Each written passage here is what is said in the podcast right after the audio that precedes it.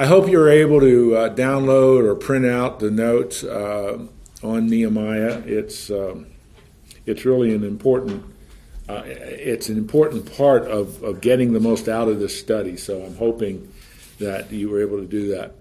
I want to start by just um, reviewing a couple of things. Um, I'm not sure how much you know about the history that is part of the Old Testament. Um, because by and large, um, Genesis, Exodus, uh, Numbers, uh, and First and Second Samuel, First and Second Kings, First and Second Chronicles are all history. They're, they're historical narratives of the nation and, and of Israel and so on. And they're, one of the fabulous things about archaeology and all that is going on in our, our world today is so much of the historical narrative of the Bible is being confirmed by arche- by archaeology and by historical finds. I mean, it's it's fantastic. Uh, I subscribe to a publication called the Biblical Archaeological Review, and it's quarterly publication, and every, or no, bi-monthly, excuse me, so it's six times a year.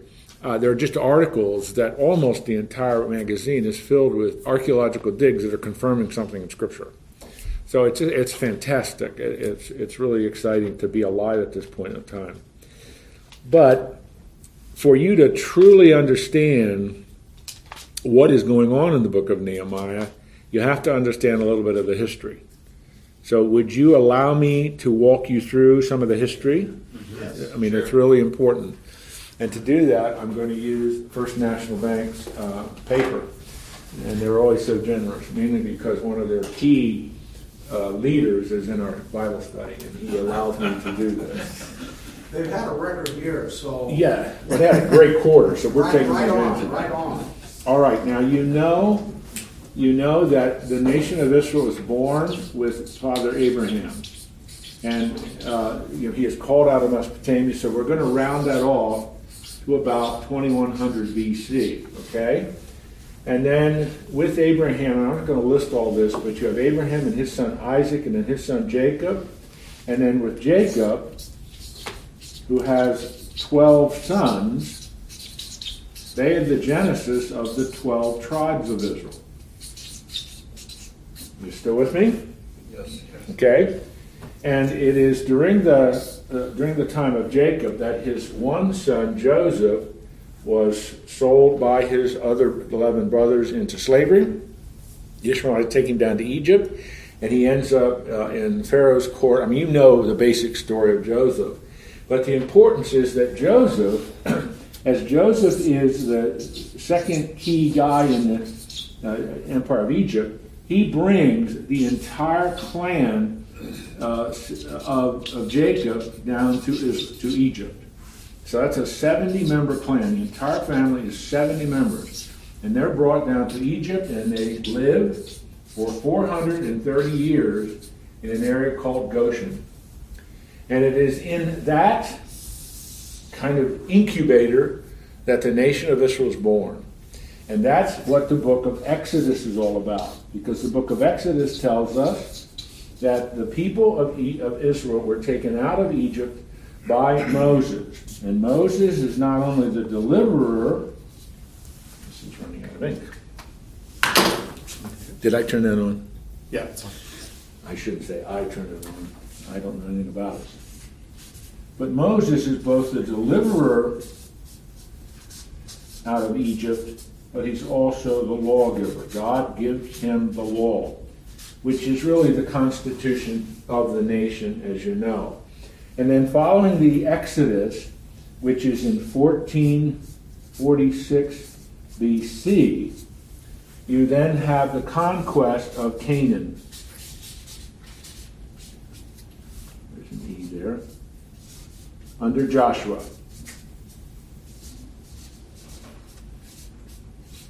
And that conquest took seven years. And the conquest is basically completed by about thirteen ninety-nine B C. And then, then you have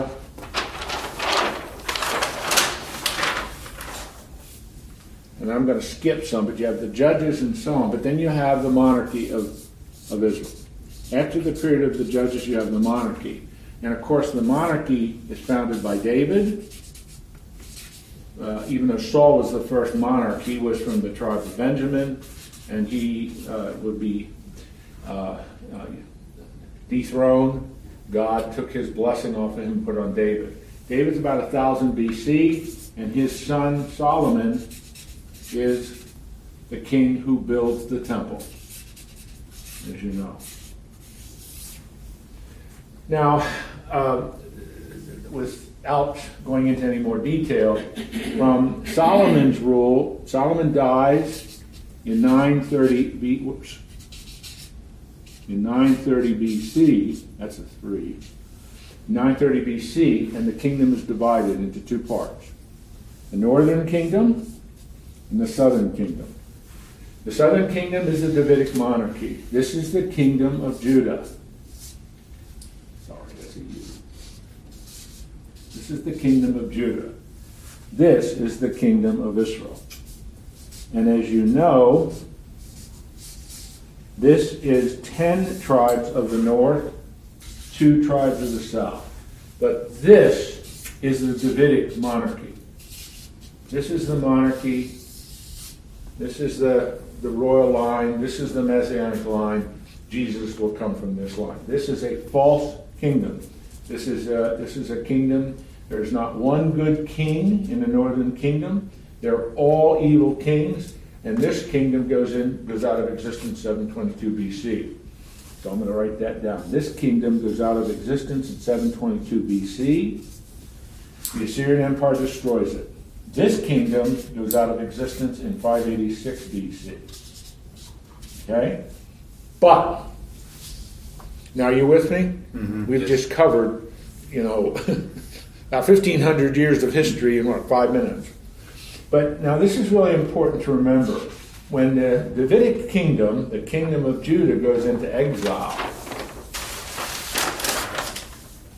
so we're going to now call this the exile, five eighty-six B C. Where are they taken? I don't know, but I want to ask you about that. In the prefix here, in your E S V, it says, the people who had returned had no way to defend themselves. Mm-hmm. Um, they were talking about after they had been, were exiled somewhere and they came back. That's right. I just need a refresher on it.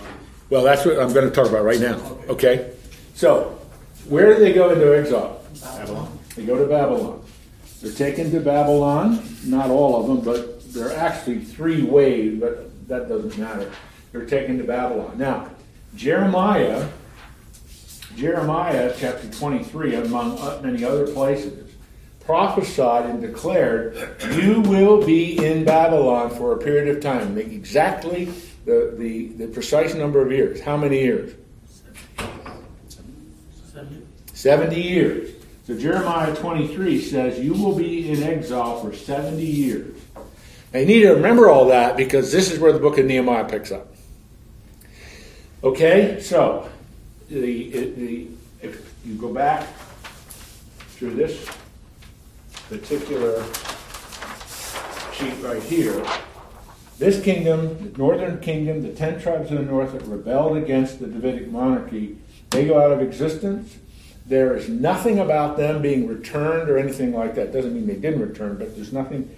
This group that's taken into exile, five eighty-six B C, the Davidic monarchy, the Davidic kingdom, Judah, that's what Jeremiah is talking about. In seventy years you'll come back. Okay, now, it's now five thirty-nine B C, okay? And uh, something very significant happens. The Persian Empire... The Persian Empire conquers the Babylonian Empire. It goes out of existence. And the new Persian ruler, his name is Cyrus, issues a decree. All the Jews can go back to their homeland. And all of the Jews can rebuild their temple.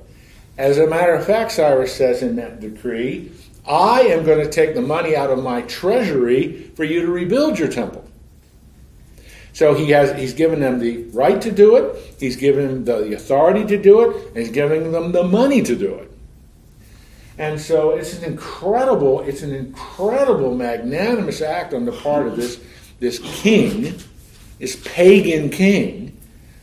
And what is even more remarkable is he says, I will give you the protection to rebuild your temple. And is so... That, is that Artax, uh, Artax or the name of this? Artaxerxes. I can't say it. No, not Artaxerxes. That's, that's, that's a different ruler than this. All right. But he's another Persian king, but we'll be talking about him in just a minute. Now, I just want to make sure, because these books of the Bible, the book of Ezra, which we're not studying, but the book of Ezra, which is the uh, book that precedes Nehemiah, the book of Ezra talks about two waves of exiles coming back. So they return from the Babylonian area to Jerusalem, and they rebuild the temple. So these waves, they rebuild the temple. So now, temple worship in Jerusalem on Temple Mount has been restored. So now you have somewhere in the neighborhood of fifty-five thousand Jews that have come back. They're living in the area of Judah. They're in the area of Jerusalem. They've rebuilt the temple. Sacrificial system has been restored. Is there a Davidic king on the throne? No. No. They're under Persian authority. There will be no Davidic king until Jesus. The Davidic monarchy is on hold because they're under the Persian Empire. They return as a part, they're Persian, uh, not Persian citizens, they're Persian subjects. And so it's just extraordinary how all this is happening. And then the book of Nehemiah, this is where this fits. The book of Nehemiah is about rebuilding the walls of Jerusalem. Question. Because the city of Jerusalem is very vulnerable. Because as we'll be seeing in the book of Nehemiah, there are enemies to the north, there are enemies to the east, and there are enemies to the south that do not want Judah restored. Do not want the temple secure. They do not want Jerusalem. They're going to do everything they can to stop that. That's where Nehemiah comes in. And then, and then how did, did the walls and the gates become, have need to be restored? Was there... Well, when, when, when Nebuchadnezzar destroyed, back to this previous sheet here, when Nebuchadnezzar's uh, army destroyed Judah and destroyed Jerusalem in five eighty B C, five eighty-six B C, they destroyed the city. They tore all the walls down, destroyed the temple. I mean, it, it just absolutely devastated the capital city of Judah. And so it had to be rebuilt. The temple had to be rebuilt, and it was the first thing they did under uh, under Ezra. So, I mean, I, I hope this is okay. Do you sort of have the flow of it? Yes. But it's, it's an, an extraordinary event, and it's, it's a remarkable fulfillment of what the Old Testament prophets have said. In Deuteronomy twenty-eight, God had said, this is Moses is still alive. Look, here's what I want you to do as I take you into your land. And if you walk with me in loving obedience, I will bless you in the land. If you mix obedience with me, with idolatry, and I'm going to keep warning you and I'm going to keep chastising you, and if you don't knock it off, I'm going to put you in exile. That's exactly what God did. But, he said, I will bring you back. And so you, you have this... this Really, it's it's quite it's quite amazing to see how the history of Israel unfolds. And God keeps saying, I'm going to discipline you, I'm going to chastise you, but you're still my people, and I'm going to bring you back. And so you have that. That's what Nehemiah is all about. Nehemiah is, the the the, the, the temple has been rebuilt, the sacrificial system has been restored, the high priesthood has been restored, there is no king, there is no Davidic monarchy, but the central religious center, Jerusalem, is now vulnerable because the city has no walls. Because every city in the ancient world, almost every city in the ancient world, had a fortress, had walls all around it for protection, for defense. Because, I mean, Jerusalem in its history has been conquered twenty-three times. And, and, and part of that is because of how important Jerusalem is in terms of religious issues, but also in terms of its location. And so we're at this really, really critical period in the history of Israel with Nehemiah. This is about, now we're going to give some different dates, but the critical date is four forty-four B C. That's in Artaxerxes. This is not Cyrus. This is a, this is a hundred about a hundred years later. The king of Persia is called Artaxerxes, and Artaxerxes will issue an order to allow Nehemiah to rebuild the walls of Jerusalem. Uh, he had actually issued an order, and that's recorded for us in Ezra four, prohibiting them from rebuilding the wall. But because Nehemiah is his cupbearer and he has won the favor of Nehemiah, Nehemiah uh, he is able to say to him, I'm going to give you the authority, I'm going to help you rebuild it. You will rebuild the wall of Jerusalem with my authority as the king. And so he sends letters, he sends all kinds of, uh, of ways to ensure that this is done. So what you see here is God fulfilling his promises that he would bring his people back, but you also see God, the sovereign, providential Lord of history, moving events, moving rulers to accomplish his purpose. That's an exciting book. And in addition, Nehemiah has an enormous amount to teach us about leadership. I mean, I've taught Nehemiah in a lot of different settings, but you can take from Nehemiah a series of very significant leadership principles, which at the end of your notes, I have listed some of those from Swindoll's book, Hand Me Another Brick. All right, now I've given you the history and overview. Question? Uh, the city itself, was that leveled? I mean, is what? The city itself. Yeah. Was it leveled so that there were no inhabitants there? Yeah, basically, basically. Jerusalem was, under Nebuchadnezzar, Jerusalem was virtually totally destroyed, and there were very few people living in it. Very few people living in it. One of the things we're going to read near the end of the book is once the wall is completed, Nehemiah now has a strategy. I've got to repopulate the city because nobody lives in it. They have the temple, they have the walls around, but nobody's living in the city. So he will develop a strategy, at the end of the book, he will develop a strategy to repopulate the city. And it's, it's a very significant task, because how are you going to do that? How are you going to choose that? Okay, Joel. You mentioned um, Nehemiah finding favor of the king. Mm-hmm. Is is there anything, I mean, other, obviously God's sovereignty, but with Cyrus, was mm-hmm. there a character that endeared himself to him that caused him to let the people go back and rebuild the temple, or was that? Uh, that's a really good question. I would encourage you to read the end of Isaiah forty-four into the beginning of Isaiah forty-five, because there, God, this is prophetic, because Isaiah writes this about seven hundred B C, so it's written, you know, one hundred sixty, seventy years before it occurred, and, and God says, I'm going to raise up Cyrus, my servant, who will lead my people back, and he calls him Cyrus, my anointed one. This is a hundred. It says he, his, I, Cyrus isn't even, uh, you know, any kind of a notion in his mother's uh, eye, because she isn't even born yet. It's just an incredible prophecy. Mm-hmm. And one of the intriguing to get to your to get to your so prophetically, God's got this all mapped up. He even names the ruler one hundred forty years before he's born. But what is interesting to conjecture here, Joel, is could Daniel have played a role in some of this? Because Daniel's dead by now. I mean, yep. you know, D- Daniel lived about eight, you know, eight hundred B C or so. But uh, I mean, uh, not eight hundred B C. Excuse me, uh, around five eighty B C or something like that. Did Daniel? Because Daniel served most of his life. Uh, I should say, after he was taken into exile, served most of his adult life in the court of the Babylonian kings, Nebuchadnezzar, his son, and his regent, and so on. And he witnessed Cyrus destroying the Babylonian capital. He saw that. He witnessed that. And then he served, he served very, the last years of his life, he served the Persian king. And it's always interesting because you have two things that are intriguing in thinking about a connection.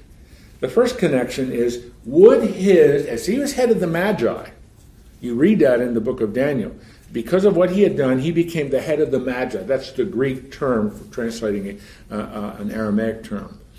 And so that's kind of interesting. The, the advisors, he was like head of the cabinet of the king. And so you, you kind of, would he have been influencing the Persian king to think about what God had said? And so yeah, there's nothing in the Bible that says that. but that's an intriguing connection to make. Could ye have influence? Indirectly, because he would have been dead by this time, but indirectly, the Cyrus decision. By the way, if you ever go to London, the British Museum, there is, a, there is in the British Museum, the, it's called the Cyrus Cylinder. It is his decree allowing the Jews to go back. Mm-hmm. I mean, I've been there a couple of times. That, oh, that's one of the most exciting things to see. I mean, a, you know, you're, this is really what's in the Bible. And that decree that is in the British Museum is in the Bible. It's in Ezra and part of it's in Nehemiah. I mean, it's really how all this just meshes together. The other intriguing thing is this. In Matthew chapter two, Magi from the east. That's all we know about them. But the, the, the majority opinion of scholars of scholars is that they came from the area of Persia, which then by that time was called the Parthian Empire, but from Persia. So would they have heard, would they have been informed, would they be looking for the astrological signs of the coming of the King of the Jews, which is mentioned in the book of Numbers? Could Daniel have been teaching the other Magi? Again, this is, you know, this is five hundred years later, the Magi show up. But nonetheless, it's all these intriguing connections that are not outside the realm of real possibility. Because these guys had to have some kind of an understanding that this star rising in the east, which is literally what it says in Matthew two, that this star rising in the east is a sign of the coming Messiah, the King of the Jews. Well, where are Persians going to know about that? How are they going to know about that? They worship Ahura Mazda. They're Zoroastrians. They're not. They're not uh, Jews. But so you, the, the the idea of Daniel influencing this thinking is not outside the realm possible, and it's not an outrageous idea. It's a very reasonable idea because of the role he played, first in the Babylonian court and then later in the Persian court. Okay. Uh, yeah. No, you, you talk about, you know, this historical thing, and here we are. Uh, we're individuals, and we don't think about ourselves at, at this level.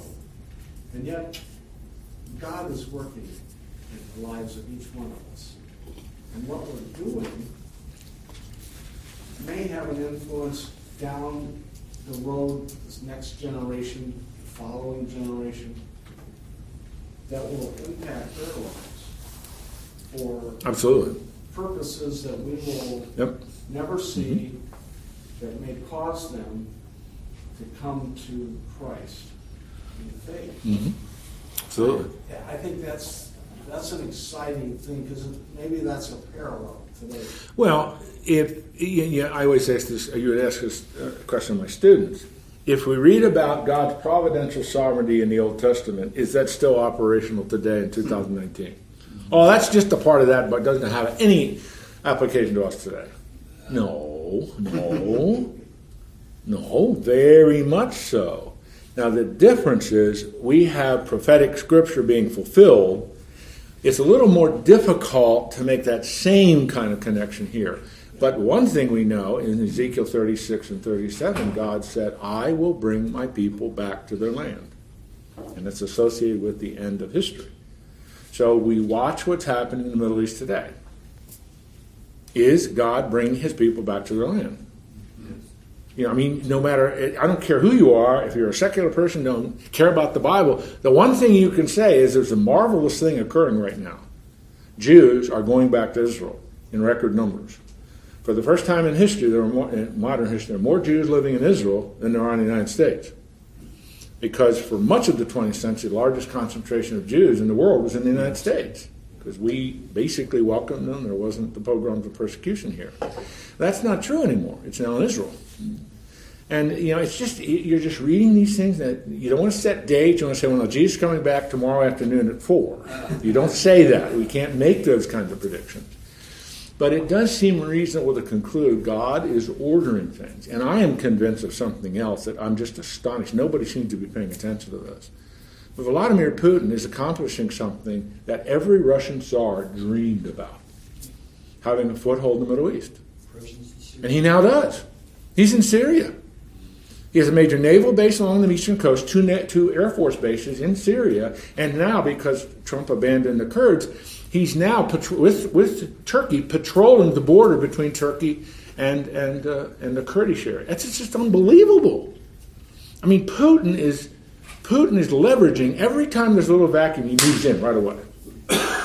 There was a little vacuum in, in Libya. He moved into that. He's now got troops and bombers and his commandos in Libya uh, supporting one of those warlords. I mean, it's just these little things, because the scriptures speak at the end of a power of the north. That is going to make war on Israel. After becoming very good friends with Israel, is going to turn on it. Vladimir Putin and Benjamin Netanyahu are very close friends. Because what Putin wants, Putin is not an atheist. He is a Russian Orthodox Christian. He's very devout Russian. I don't think about his personal faith, but he, he practices it. And he has made uh, Metropolitan Krill, who's the leader of the Russian Orthodox Church, uh, Krill speaks of him, of Putin, as the catacomb of Second Thessalonians chapter two, the restrainer. Mm. Now, most expositors understand the catacomb of Second Thessalonians two to be referring to the Holy Spirit restraining evil. But Putin is restraining the evil onslaught, and he's preserving our nation. And so, I mean, it's just, it's, it's these events are just, to me, mind-boggling what is happening. And the other thing is, the, the other major power in Syria right now is Iran. And the scriptures speak of Gog and Magog. Those things all relate to these two regions of the world. And it's just, it's a fascinating thing to study. So what's happening in Nehemiah is the fulfillment of prophetic declaration. But within Nehemiah, the clock begins to tick on the seventy years of Daniel, which we'll talk about when we get to that passage. Could I uh, share a couple sentences out of this introduction? Yeah, it kind yeah. of fits in with what Prescott was talking about. He says, the book beautifully demonstrates the fact that the Lord will sometimes use men who do not acknowledge him as the one true God to accomplish his purpose. And, uh, and it says, Nehemiah served under a heathen king, but God touched the heart of, what's his name? Artaxerxes. So that he was willing to supply Nehemiah with all the means to rebuild Jerusalem. And I just thought that was... That's right. That was a lot of That's right. impact to that, that, that God does use people that uh, don't even believe in him. That's right. To accomplish his purposes. That's right. And so, like you said, what we're doing today might even influence somebody. somebody. All right, we've walked through the history. Now, your thought paper for next week is summarize the history of the Jewish people from Abraham to Nehemiah. five hundred words or less. I don't accept late paper, so it's got to be due. It's not many words. I love to pretend that I can have that authority. All right, are you ready? Um, there's some introductory stuff. This is for people that are really, really in-depth students if you want to read through this, but I try to establish an overview. Uh, to trace the securing of Jerusalem as a religious community separated from the Gentiles under Yahweh's law. It's not to restore the Davidic monarchy. It's not to, because re- they are not restoring that. They're under the authority of Persia. They're part of the province that's called Beyond the River. That's the province they're a part of. Whereas Ezra primarily was concerned with worship, establishing of the temple and temple sacrifices, the priesthood and so on, Nehemiah is primarily civil. Yet its civil establishment as a city in the Persian Empire is not secular and political, but establishes itself under Mosaic law as a religious community.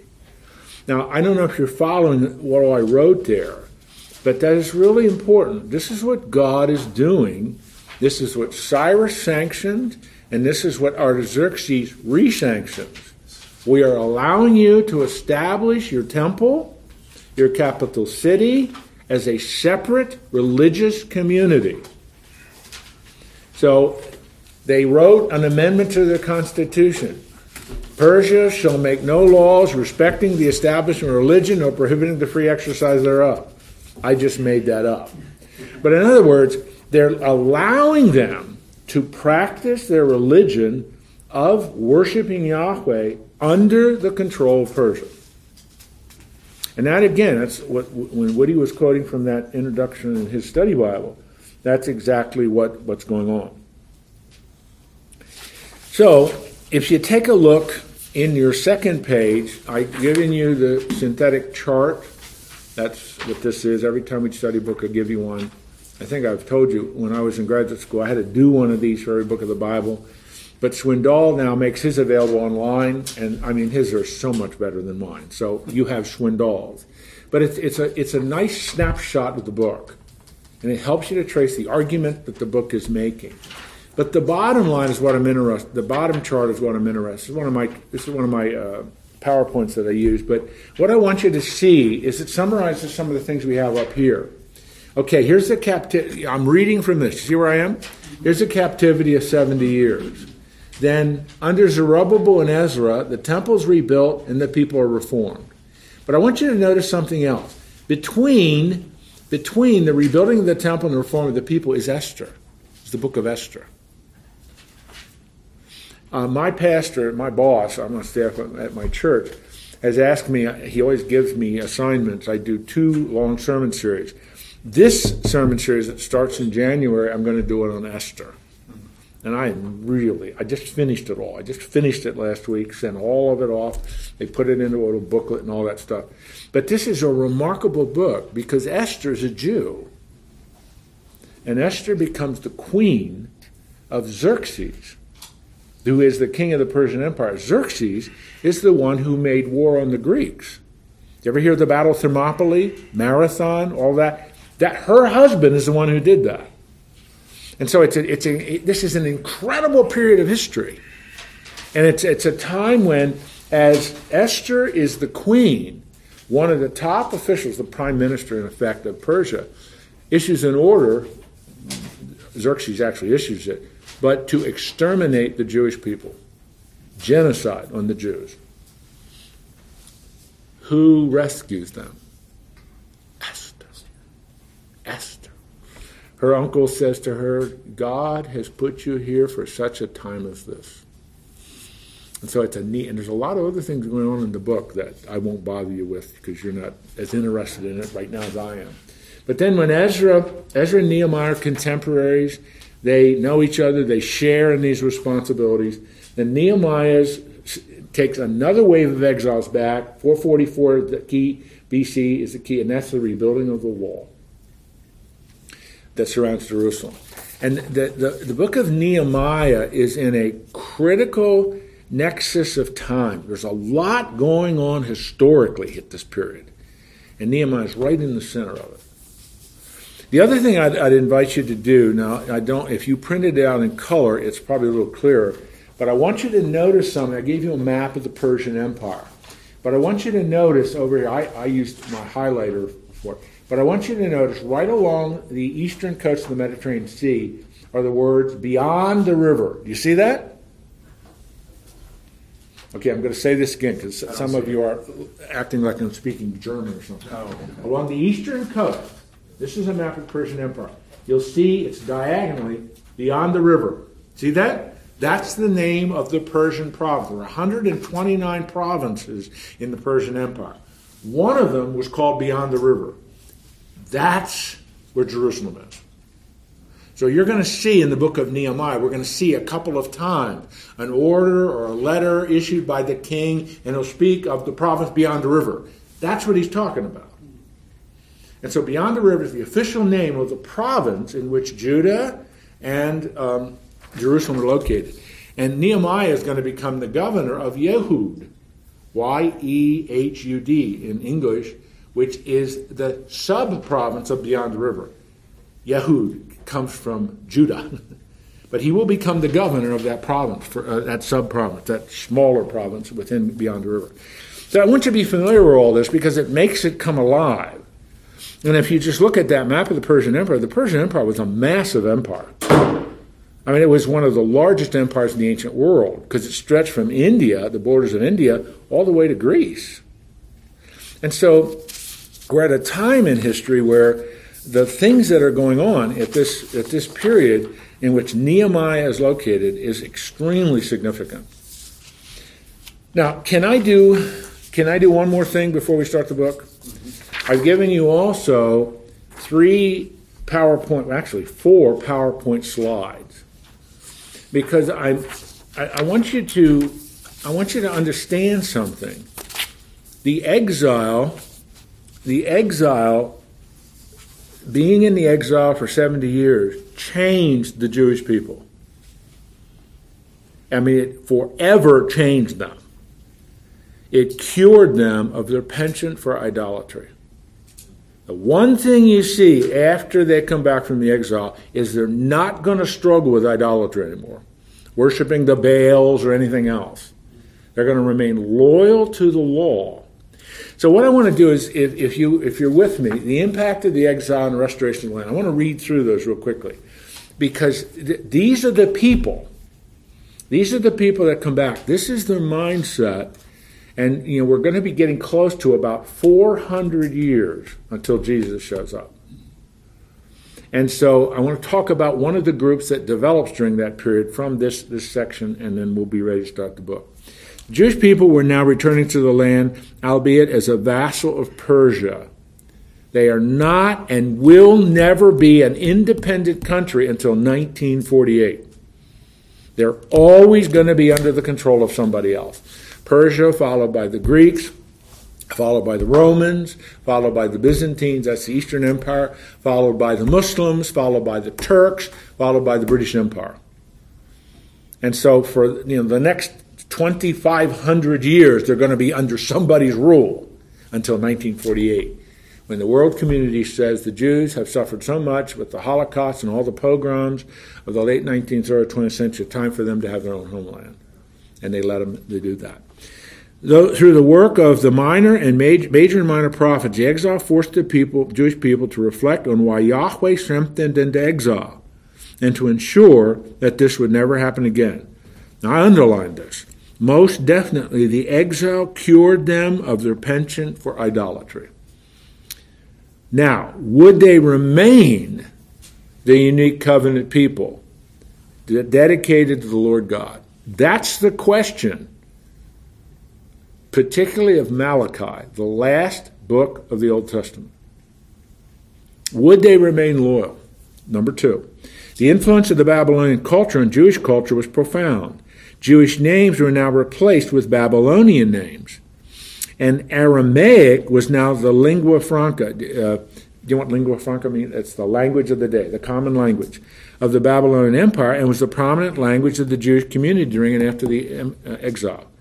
That's why by the time Jesus shows up, most people that lived in the Eastern Mediterranean, what's sometimes called the Levant, the Eastern Mediterranean, was spoke Hebrew, Aramaic, and probably Greek. That depends on where you live. You and I struggle with learning one language. They would have been, they've been fluent in three languages. Number three, next slide. As a formal religion, Judaism was born during the exile. The law became central to the Jewish community after the exile. Increased study of the law became a passion. Becoming people of the book changed their focus. The Jewish community, therefore, reemphasized their commitment to absolute monotheism. That's evident in, prof- in the prophecies of Isaiah, Jeremiah, and Ezekiel. Syncretism, do you know what syncretism is? Mixing the worship of Yahweh with something else, and idolatry would not be uh, tolerated. The passion for the law also enhanced stricter observance of the Sabbath. Now, once you leave Malachi and you enter that four hundred year period of silence until the book of Matthew, who is it that champions point number three? Pardon? Ezra. Well, no, Ezra, yeah, Ezra does. That's correct. That he is the one, that, and, and we'll read about that in Nehemiah chapter eight. But it's the generations that follow. It's the Hasidim, the Pharisees. The Pharisees are going to be the ones. They emerge during the intertestamental period. They're good guys during the intertestamental period.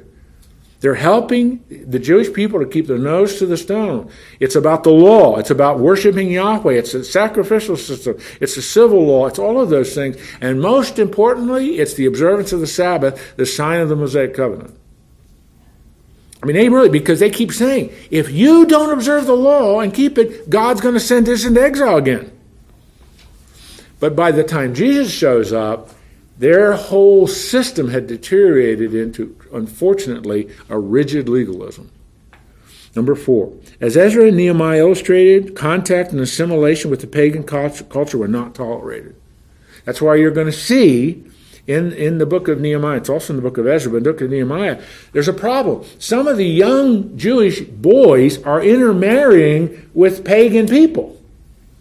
They're not marrying Jewish girls. They're supposed to marry Jewish girls. Right? I mean, that's, and so they're, what they're going to do is they're going to say, you, you have to, you have to divorce those girls. You can't stay married to these pagans because the royal pure line is at stake. So how to interact with pagan cultures all around them would define the Jewish community for the next five hundred years.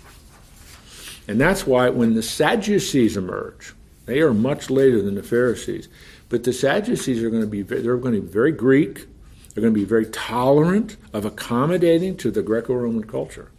Not, not the Pharisees. Number uh, the, the fifth and final point. A theological tension was now evident, especially in the prophets both before and after the exile. God's covenant loyalty, the Hebrew word is chesed, was obvious, for as promised he returned them from Babylonia. Yet the new covenant promised by Jeremiah thirty-one and Ezekiel thirty-six was not fulfilled. The coming righteous branch of Jeremiah twenty-three and thirty-three, the servant songs of Isaiah, they all await completion. Messiah. We're still looking for him. And then you, in Isaiah sixty-five, they would read this, of a new heaven and new earth. The minor prophets were laced with language and prophecies that spoke of an age that did not fit with their vassalage under Persia. Ezekiel chapters forty through forty-eight talk of this mysterious temple, which doesn't match the temple they're using at all. Their prophet spoke of the day of the Lord, filled with wrath and judgment, but also blessing. The day was connected with God's Spirit, who was also connected with the new covenant. And to add to that, the final slide is the perplexing book of Daniel. For it spoke of human kingdoms, but also of God's kingdom, and one like a son of man who would rule over God's kingdom. The future for the Jewish community was now focused on who would be the new David, the son of man, the servant of the Lord. That's the language from Isaiah. Who would bring in the triumphant kingdom of God. The one, that one would fulfill the promises of God made to Abraham and David completely and perfectly. He would be the Messianic king. So by the time Jesus shows up four hundred years later, the expectancy of Messiah is high, but the understanding of who Messiah is to be was not. They wanted a political deliverer, not a suffering servant who would die for their sins. And that's why they're going to push back against Jesus. We don't like what you're saying. We don't like what you're doing. Free us from the oppression of Rome and get on with it. Jesus says, that's not what I'm here to do. I'll do that at my second coming. All right. We've laid the groundwork for our study of Nehemiah. Is the groundwork laid? Mm-hmm. So you're ready to do your thought paper. Okay. He's ready, but I'm not sure the rest of you are. All right.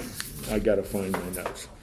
If you're ready to start, let's uh, let's crack into the book of Nehemiah. Are there any? I've thrown a lot at you, but it's all in the material I've given you. Because honestly, man, for you to get, you get the maximum benefit out of this book, you have to understand the historical background. Otherwise, you you know, okay, I see you. I don't know what's going on here, but I'll still read it. Which is how most of my students would always act, you know. But you're not like them. You're enlightened people. Ready? Let's yeah. start. Chapter one, verse one, book of Nehemiah. The words of Nehemiah, the son of Hekeliah. So who wrote the book of Nehemiah? Nehemiah. Nehemiah, okay? Now, just to make sure you know that. Now he's going to give us an account of a series of developments in the court of the king of Persia. His name is, as Woody now knows and can pronounce it correctly, is Artaxerxes. Now it happened in the month of Chislev in the twentieth year, as I was in Susa, the capital. In terms of the Jewish calendar, this would be November, December four forty-four B C. Where's Susa? In the map that I gave you, if you're interested, you can find Susa. It's almost right in the middle of the map. S U S A. That is the summer capital of the Persian Empire. So Nehemiah is in the capital of the Persian Empire. So, whoa, he must be pretty important if that's where he is. So as he's in, the, it's, it's November, December, four forty-four B C, he's in the capital. One of his brothers comes into the court. His name is Hananiah. This is the brother, the biological brother of Nehemiah. And he came with certain men from Judah. You understand Judah, that's a reference to what had been the province that was taken into captivity. So they've been to Jerusalem, and they had seen the temple. They'd seen what Ezra and Zerubbabel had done. And I asked them concerning the Jews who escaped, who had survived the exile, and concerning Jerusalem. Nehemiah is aware of the two waves of Jews that have returned from the Babylonian area to Jerusalem. He, he, how'd that go? Okay, did most people survive? Yes, almost everybody survived. Oh, by the way, Hananiah, what's Jerusalem look like? What's the city look like? You've told me the temple's rebuilt, I'm aware, but what's the city like? And they said, the remnant, that would be referring to the two waves of exile that returned under Zerubbabel and, and Ezra, there in the province who survived the exile, is in great trouble and shame. The wall of Jerusalem is broken down, and its gates are destroyed by fire. The fire would be the fire that Nebuchadnezzar's armies had set in five eighty-six B C. So what is, is Hananiah, the brother of Nehemiah, telling him? Our city is vulnerable. The temple's been rebuilt. God has accomplished what he promised he would accomplish. And Zerubbabel, whom we didn't talk about, but he's in the book of Ezra, Ezra. and Ezra, the, the temple's rebuilt. Sacrificial system is reinstated. The priesthood's reinstated. But the city is in ruins. The walls are destroyed. The gates have been burned. Whoa. Nehemiah's a patriot. Nehemiah's a Jew.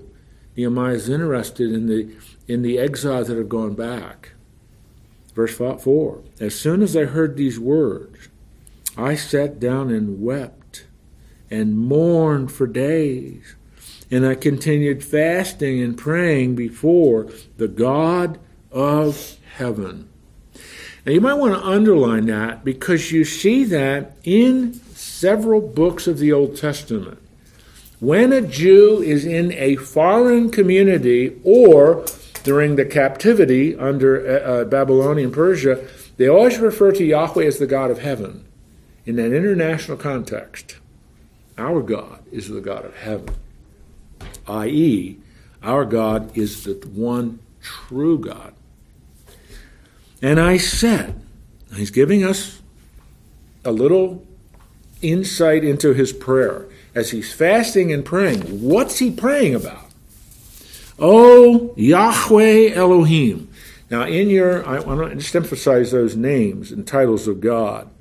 Whenever you see in the Bible, in the Old Testament particularly, the the, the name Lord in capital letters, capital L, capital O, capital R, capital D, that's Yahweh. And then God, in this context, is Elohim. So these these are the two names that are central to the theology of Judaism. Yahweh Elohim. So he's praying to him. Oh, Yahweh Elohim of heaven, the great and awesome God who keeps covenant. What covenant? Abraham. The Abrahamic covenant. You promised Abraham land, seed, and blessing. Seed, the Jews are now numerous. Land, we had it. We lost it. But you're restoring us to the land now. And steadfast love. I want to teach you a Hebrew word here, and I don't want you to forget it. Don't ever forget it. I will be at the gate of heaven with Peter, saying, okay, what's this Hebrew word? And if you can't say it, you're not getting in. That is not true. That is not true. The word, steadfast love, is chesed. It's guttural, chesed. Should I ask you to repeat it? No, you don't want to do that, do you? Okay. Steadfast love. You, you see that? Most of your translations it might have loyal love, depending on the translation. You see it? Don't look at me. Look at the text. The middle of verse five. O Yahweh Elohim of heaven, the great and awesome God who keeps covenant and steadfast love. The, the Hebrew word there is chesed. Chesed. It's covenant, loyal love. This isn't some superficial uh, relational love. This is the deep-seated, covenant, loyal love God has for his people. They're his people. He chose them. He made an unconditional, unilateral covenant with them. So as Nehemiah is praying, he says, Oh, Yahweh Elohim, the God of heaven, you keep covenant and your chesed. We have been the subjects of your covenant loyal love. In uh, in in the book of uh, uh, in the in the book of uh, Hosea, which is one of the minor prophets, God is, is saying to Ephraim, the northern tribes, "How can I give you up? I chesed you. I love you as my people. You are whoring after other gods, but I still love you, and I will win you back." Uh, in the book of Jeremiah, which is sometimes called God, in the book of Jeremiah is depicted as a jilted lover. He has loved, he's loved Judah. He's done everything for them, and they're still whoring after the Baals and Molech and all these other gods. And God says, I'm a jealous God. I'm not going to let you do that. Why? Because I'm the God of chesed.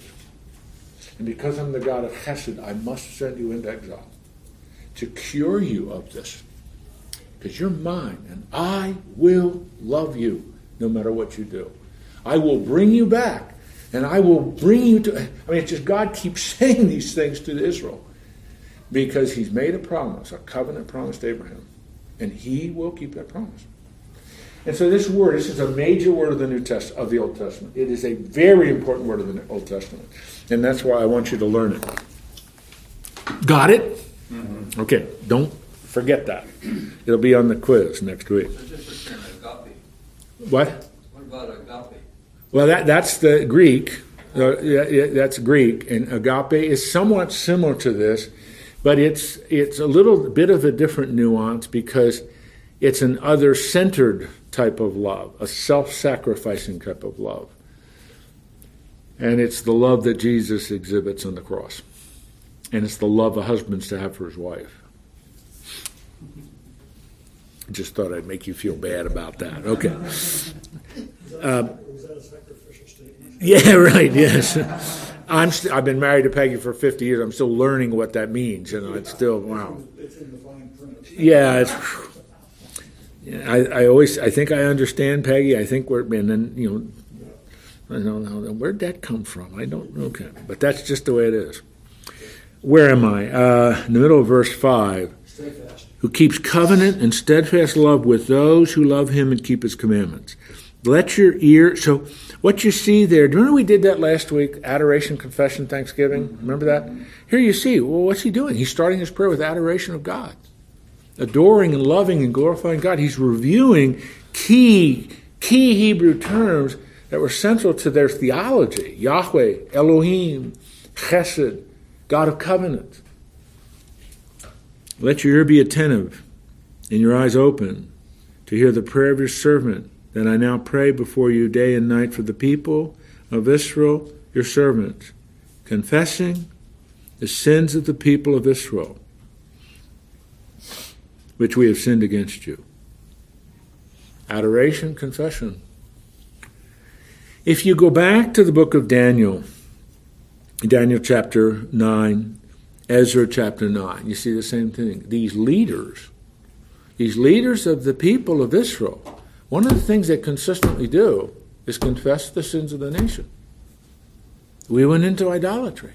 What you did in sending us into exile was just. You were, you were right in doing that, God. But God, can you now be merciful? Our need for you is great. To adore God for who he is, covenant-making, covenant-keeping God, and you confess the sins of the nation. Even I and my Father's house have sinned. National confession, personal confession. And when he said my Father, he means his family, his extended family. We have acted corruptly against you, have not kept the commandments, the statutes, the rules that you commanded your servant Moses. In verse eight.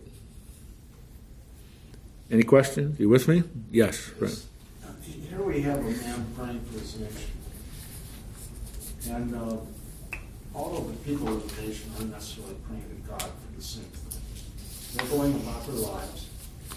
Similarly, maybe in America today. And yet, here he's going to respond to this. Does that happen today? I'm, I, I really well, I'm, I'm, I'm wanting to know there's hope for our nation by not having all the people suddenly come to Jesus meeting, but people in our country praying yeah. that God would be merciful and that we would turn to him. Uh, yes. Now, let me make, I, I totally, totally affirm and agree with what you're saying. I want to make one clear, distinctive difference. The people of Israel are in an unconditional, unilateral covenant with God. The United States of America does not have that kind of covenant. I mean, that's just, a, that that does not mean that we should not be praying for our nation and confessing the sins of this nation. But I'm just, that's one distinctive to make uh, uh, that I think is a very important one. Well, you know, Fred, I would, um, I would love to see something that happened when President Eisenhower was president in the early years of his first uh, term of office. He uh, went on the radio and he asked for the people of the United States to pray and to confess their sins as a nation before a righteous God. Amen. Can you imagine President Trump saying that? No. I mean, any president in the last you know, fifteen, twenty years. I mean, calling the nation, not not calling the nation Thanksgiving. Every every president, you know, about the third week of October issues the Thanksgiving proclamation that the fourth Thursday of the month of November, we will have a National Day of Thanksgiving. And all federal offices will be closed. That's the kind of thing. That's not what Eisenhower did. That's not what Lincoln did. They're calling the nation to come to terms with their sin. That is not what's happening in our country today. And that's the sad thing uh, it, it, that I would really love to see, that the confession in our nation is is uh, dealing with the sin. We're very open and very clear in reviewing to the Lord where we failed him. God responds to those kinds of prayers. So that's probably all I'm going to say about that because it's time to stop. I just looked at my watch. I'm really, I didn't want to, I don't want to stop here, but the time tells me we must stop here because that first three-word phrase of verse eight is so incredible. Remember. That's his prayer. Remember. If you want to find out the content of what he God wants to, he, what Nehemiah wants God to remember, come back next week. Great, great prayer. It really is. Let me pray. Lord, we thank you for our study. Oh, goodness. We covered a lot of territory by way of introduction. We reviewed a lot of history. And I hope, um, Lord, I hope I didn't go too fast at trying to really set the context for this remarkable book, this uh, astonishing prayer, this, this remarkable man, Nehemiah, who served the king of Persia. He was in the court of Persia, a very powerful individual. And uh, yet he's humbly confessing the sins of his people and the sins of his family before a righteous, holy God, asking for mercy at a critical juncture in the history of this, this nation. So, Lord, we have the privilege of uh, opening the window of history and peering in through the lens of Nehemiah to what happens at a very critical juncture in the history, not only of Persia, but in the history of the people of Israel. Many are back in the land. Many have been rebuilding the temple. It's done. Sacrificial system is reinstituted, but the nation is very vulnerable. The city is very vulnerable. And so Nehemiah is absolutely coming unglued. And he turns to the only one who can make a difference. He turns to you. And it's an astonishing prayer for its honesty, for its humility, but also for its boldness in asking you to do something that only you could do. Thank you for these men that are willing to take time out of their day on a Wednesday and spend an hour of very intense, detailed study of the Bible. I thank you for them. May you use the Scriptures to bring transformational change into each one of our lives, to not only understand the Word, but to welcome and embrace it, because that's how change occurs. We ask your blessing as we go our separate ways. May we represent you well. In Christ's name, amen. Amen.